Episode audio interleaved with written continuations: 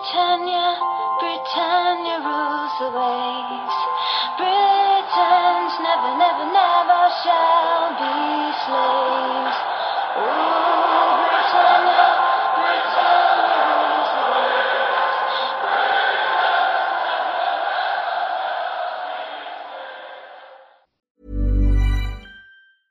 Hiring for your small business? If you're not looking for professionals on LinkedIn, you're looking in the wrong place. That's like looking for your car keys in a fish tank.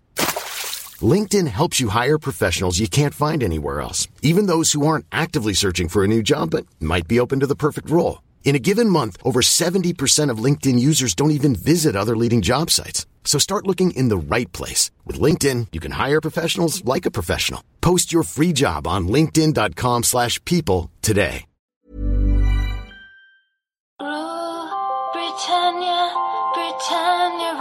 Slaves. Britons never, never, never shall be slaves. Ooh, Britannia, Britannia.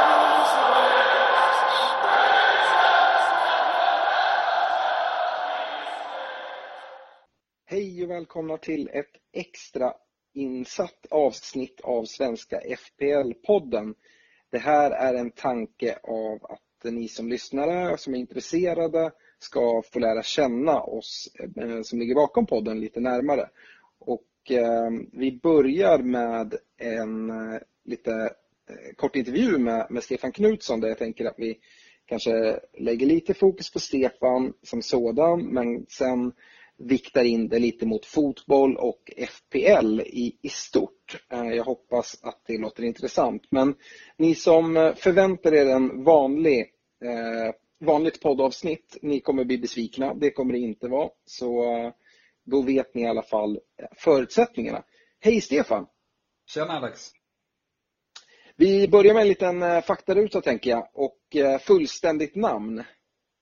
Eh, Stefan Lars-Erik Knutsson Larsson. Yes, många namn blir det där. Ålder? 33. Eh, yrke? Aktieanalytiker. Hur ser din familj eller familjesituation ut? Eh, en sambo, eller vad ska man säga, fästmö va?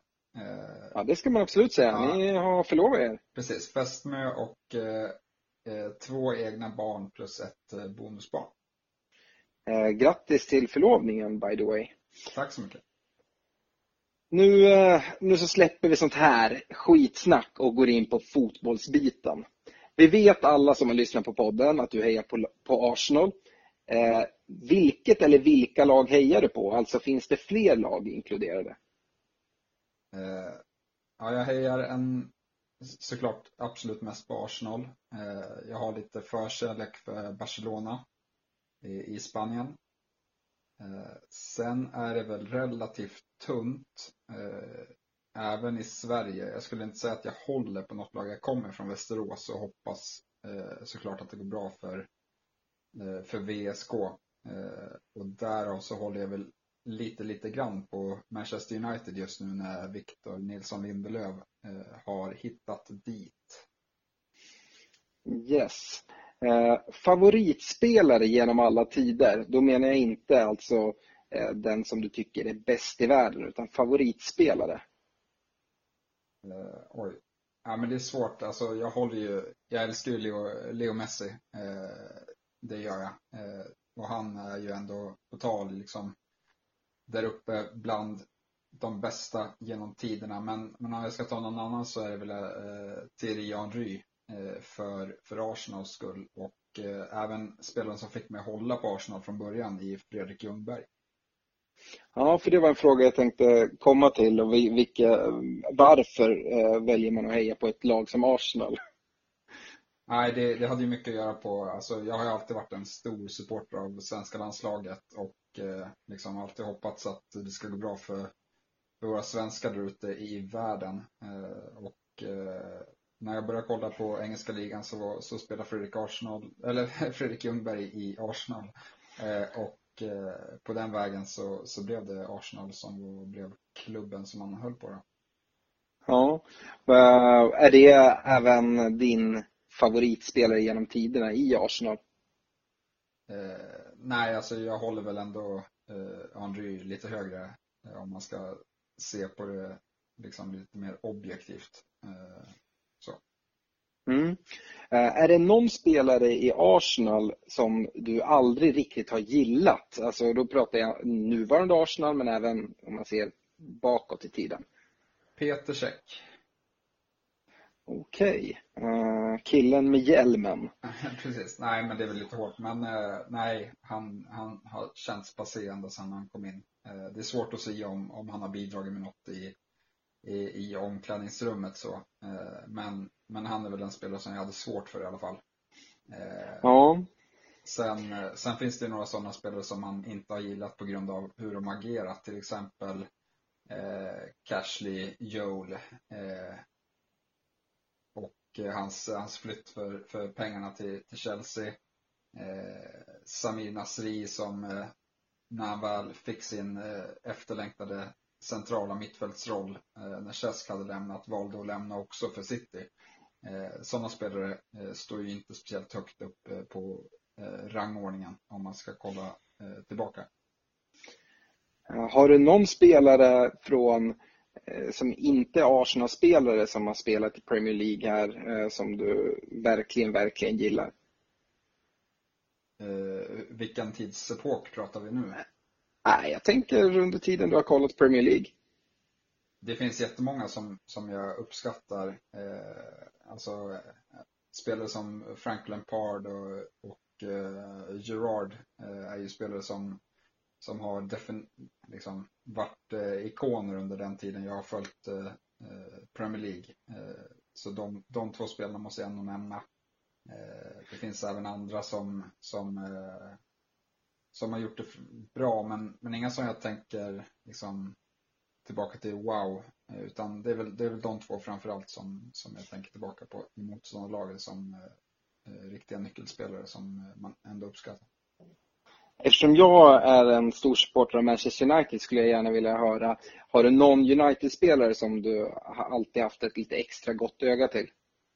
Eh, ja, men Ryan Giggs måste man ju ändå eh, beundras över. Eh, han, det kändes som att han bara blev bättre och bättre ju, eh, ju mer åren gick. Eh, jag har ju aldrig gillat United så, så det är svårt. Eh. Förutom nu då?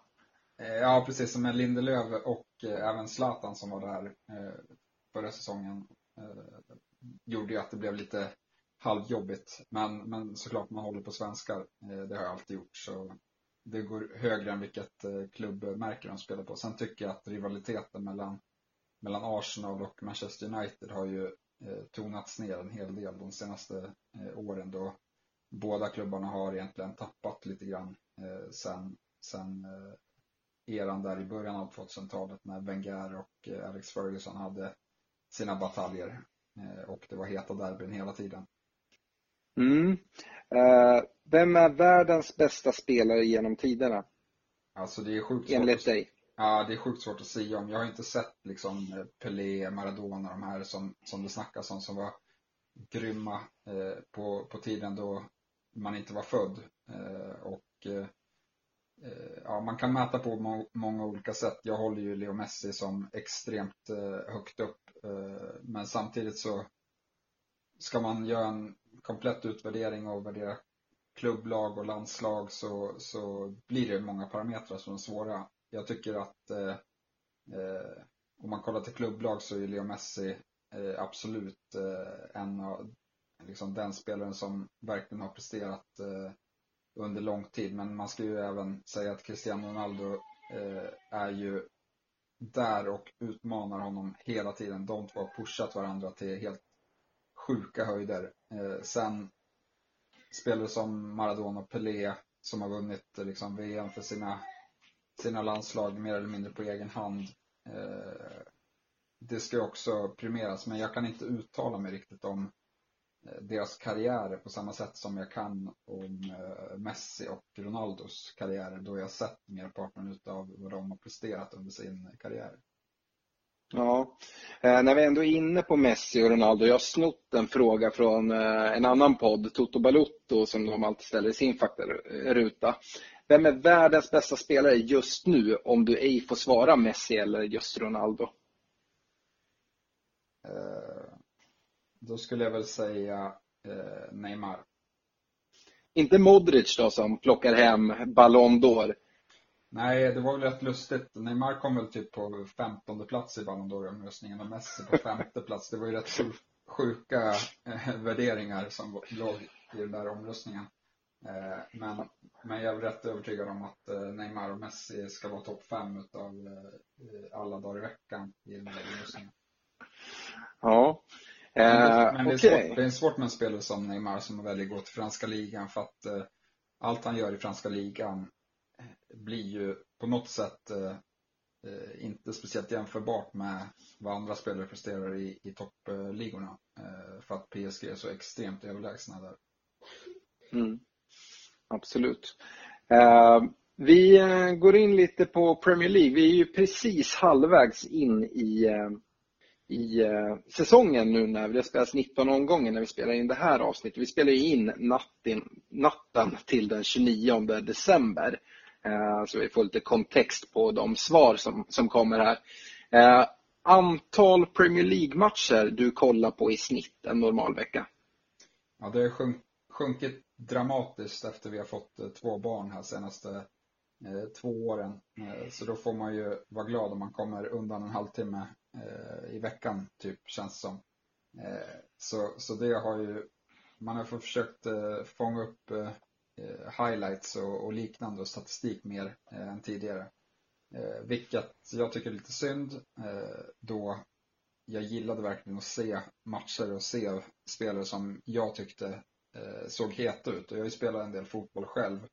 Inte på speciellt hög nivå, men jag har sett mycket fotboll och eh, jag tycker att eh, det är ändå väldigt eh, värdefullt att se hela matcher och liksom kunna se spelmönster och lite som kanske inte alltid syns i highlights utan eh, se lite mer vad, vad, som händer på plan och, och se lite tecken så vad, vad man kan förvänta sig. Jag tror att jag tappar lite som fantasy manager av att se mindre fotbollsmatcher.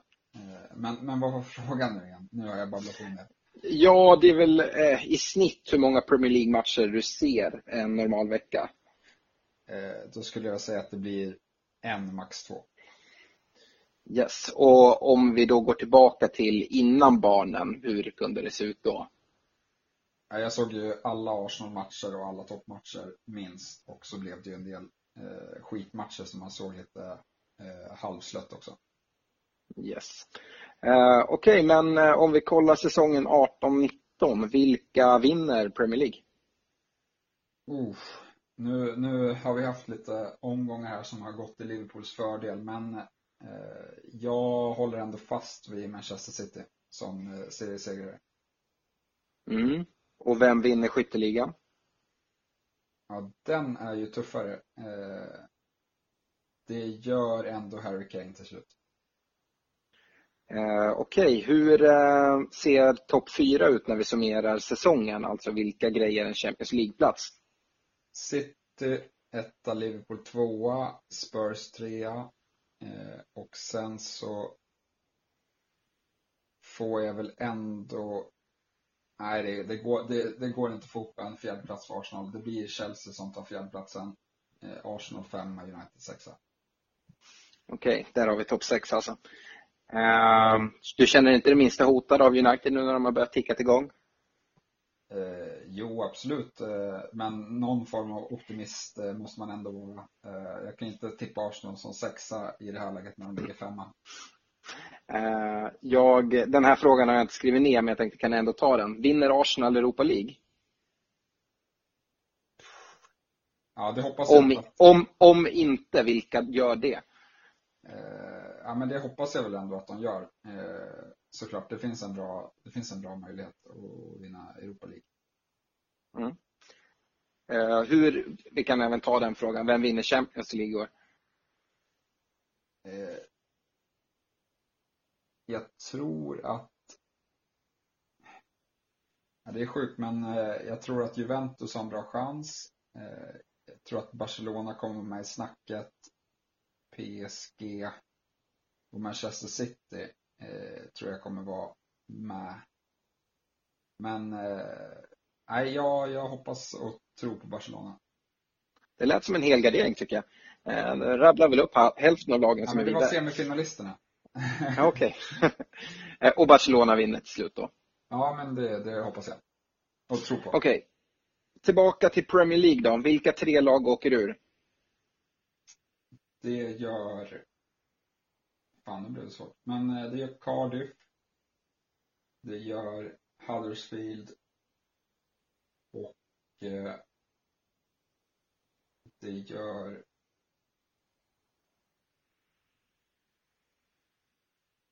eh, Newcastle. Mm, hej då Newcastle alltså. Eh, vilka blir bästa nykomling? Ja, det måste ju bli Wolverhampton. Yes. Okej, eh, om vi går in lite på fantasy nu då. Eh, antal säsonger som du har spelat fantasy. Tolfte säsongen tror jag att det är. Och eh, vad skulle du säga är din största styrka som fantasy manager?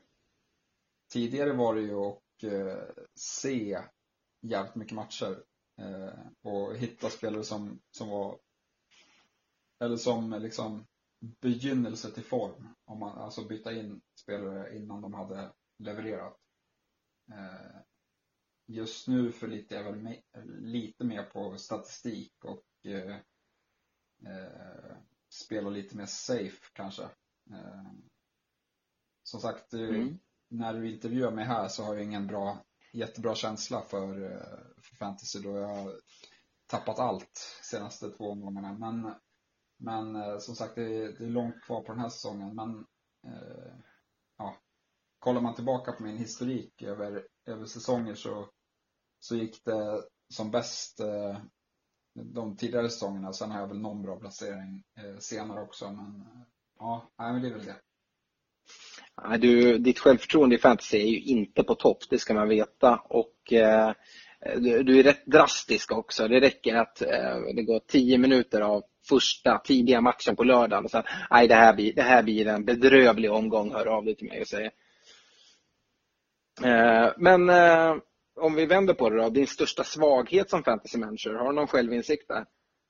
Eh, ja, men I år så har det väl varit att dra lite för stora växlar av saker som händer. Eh, som sagt, som du var inne på, att eh, eh ta saker lite för negativt. Eh, så eh, Påverkats lite för mycket av eh, eh, matchutgångar i, i vissa fall. Eh, inte fullföljt eh, de planer man har haft eh, på längre sikt. Eh, vilket har skadat eh, laget. Eh, Ja, Mm. Ja, vi, vi brukar ställa några frågor till, eh, de, till ledaren i, i vår gemensamma poddliga och sådär. Eh, och en fråga brukar då vara bästa tips, alltså fantasy-tips för att bli en bra manager. Vad, vad skulle du säga där? ja men på något sätt eh, statistik är bara statistik. Alltså skott, touches in the box, skott på mål och sånt. Det, det är bara en siffra på pappret. Jag tycker att för att man ska få någon form av djupare uppfattning så måste man ändå se eh, någon form av extended highlights eller matcher eh, för att kunna ta ett beslut om en spelare är i form eller inte.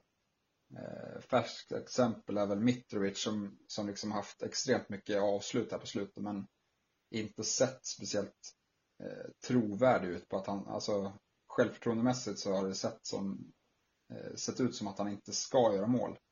Eh, det är väl ett så här, där man kan luras av statistiken. Eh, så, Ändå sitter du där och håller fast igen och säger att han ska ingenstans. nej, inte nu den här omgången i alla fall. Det är mot, det är mot Huddersfield på hemmaplan och eh, ska, ska Fulham klara sig kvar i Premier League så, så ska de vinna den matchen. Och eh, om Fulham vinner matchen så kommer Mitrovic vara inblandad. Du har ju mer eller mindre sagt till mig att han kommer göra två mål i den här matchen. Ja, jag hade ju en sån sjuk känsla i poddlaget i början av säsongen när han gjorde två mål också. Eh, så ja, men jag hoppas på två mål från Mitrovic till helgen. Eh, och eh, slår det in då är det väl, då är det väl guld värt att man har, har honom kvar. Yes, vi får väl se. Den här podden kanske inte ens kommer ut innan helgens match, men det tror jag inte. Men ja, vi, då, då har ju lyssnarna svaret i alla fall. Din bästa placering då i, i fantasy, vet du ungefär vart, vart du har hamnat då? Ja, ungefär vet jag, inte exakt, men runt 1500 plats totalt i världen har jag kommit en säsong. Ja, det är ju riktigt vasst. Ehm, din favorit fantasyspelare du har haft sedan du började spela och då menar jag alltså eh, sedan du nu, vad sa du, 12 säsonger. Är det någon spelare som du liksom haft i fantasy som bara, ja men han, mm, är härlig? Eh, ja, eh, jag minns, det finns många, men eh, en spelare som jag absolut gillade extremt mycket, det var när Cesc Fabregas slog igenom i Arsenal.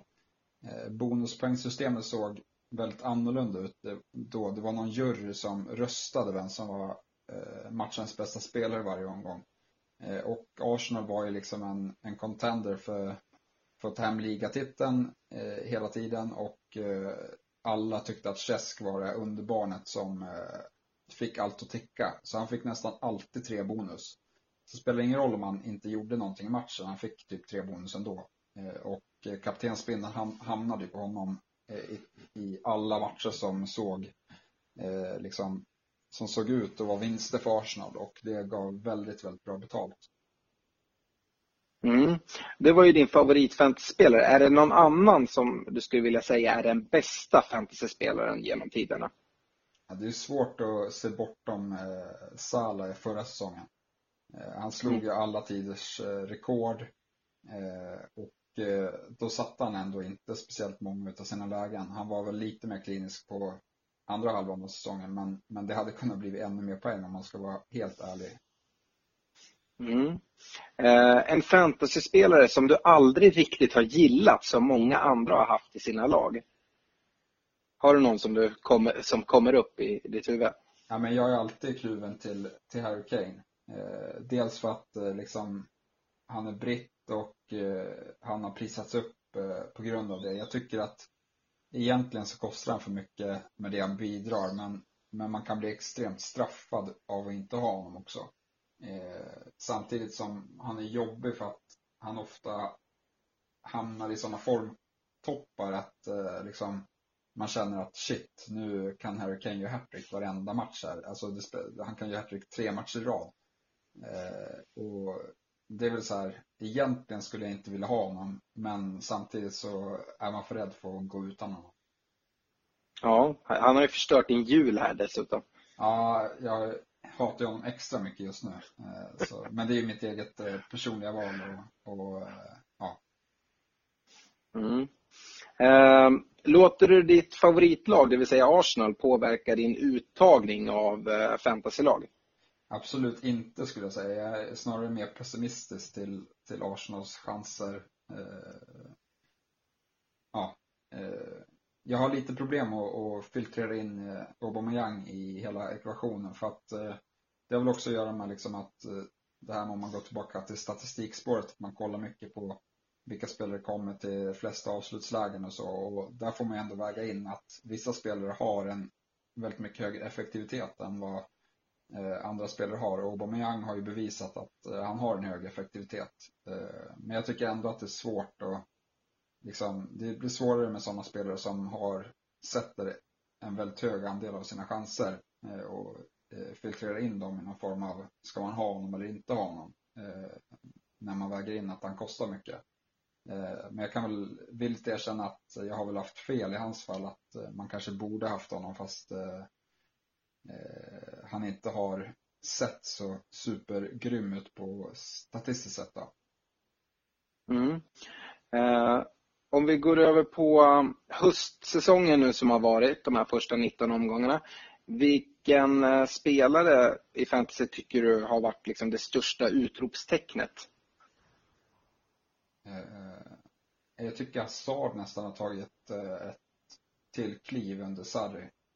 Istället för att han får spela under en offensiv coach nu till skillnad från under Conte och jag tycker han har blommat ut på en helt annan nivå.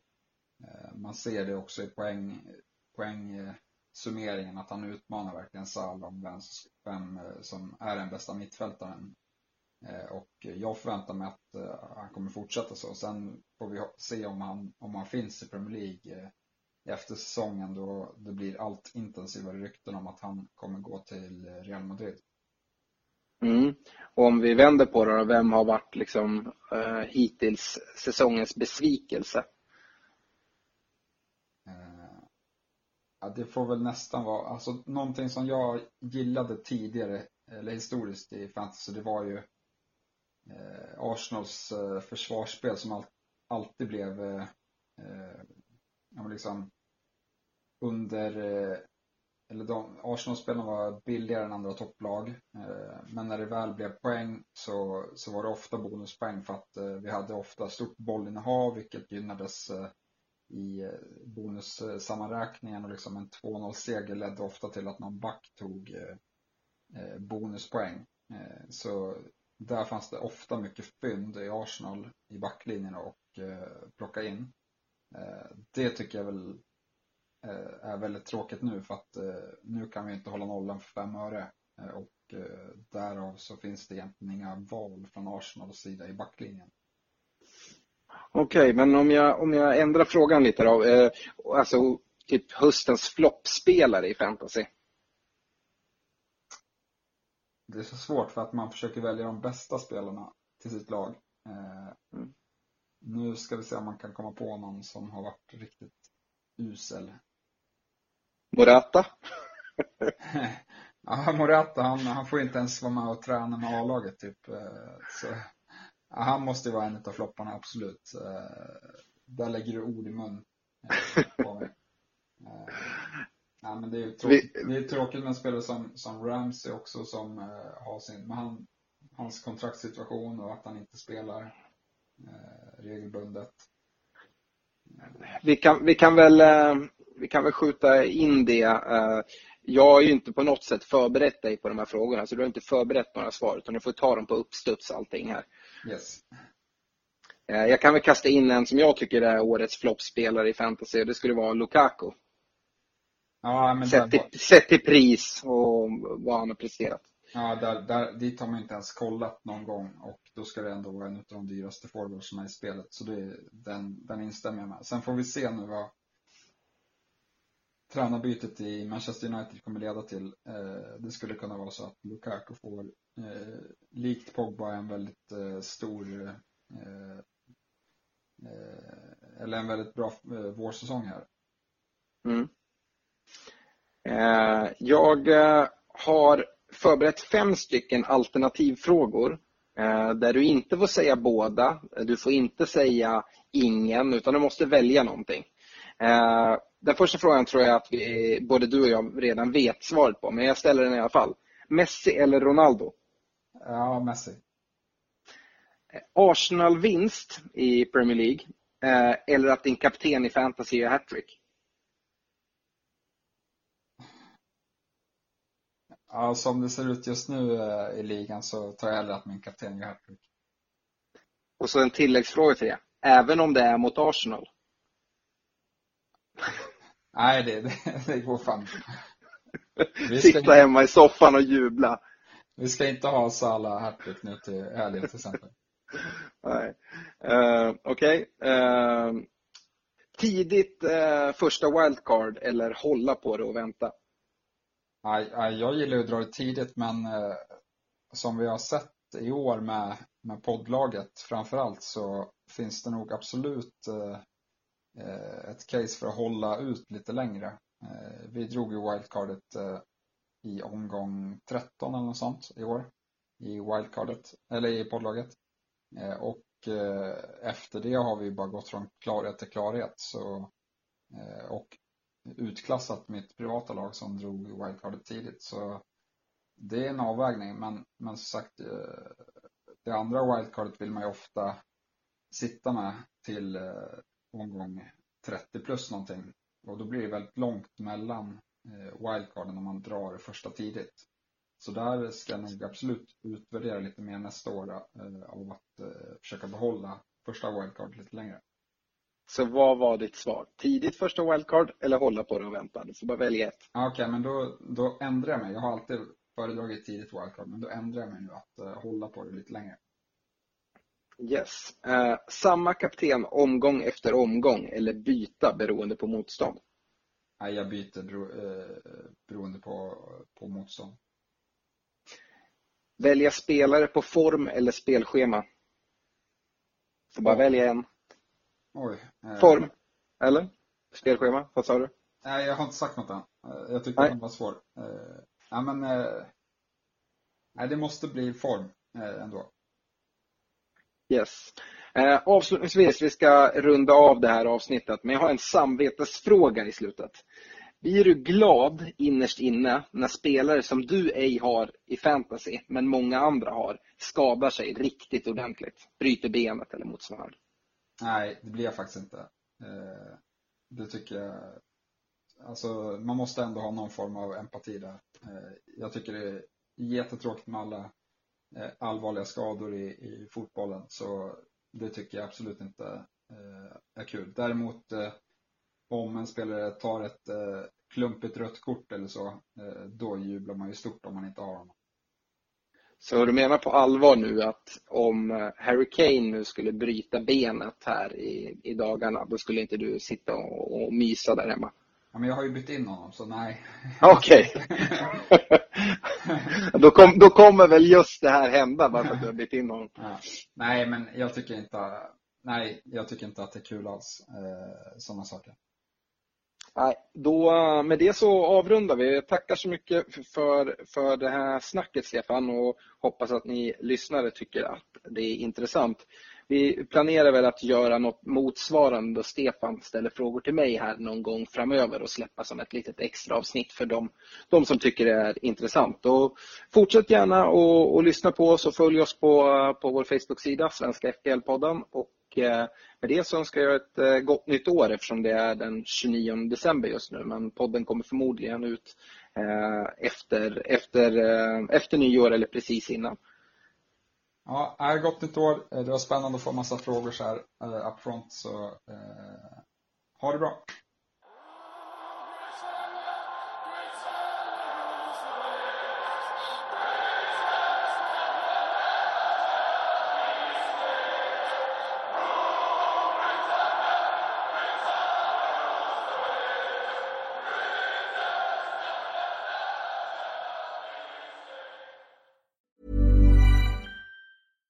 Mom deserves the best, and there's no better place to shop for Mother's Day than Whole Foods Market. They're your destination for unbeatable savings, from premium gifts to show-stopping flowers and irresistible desserts. Start by saving 33% with Prime on all body care and candles. Then get a 15-stem bunch of tulips for just $9.99 each with Prime. Round out Mom's menu with festive rosé, irresistible berry chantilly cake, and more special treats. Come celebrate Mother's Day at Whole Foods Market.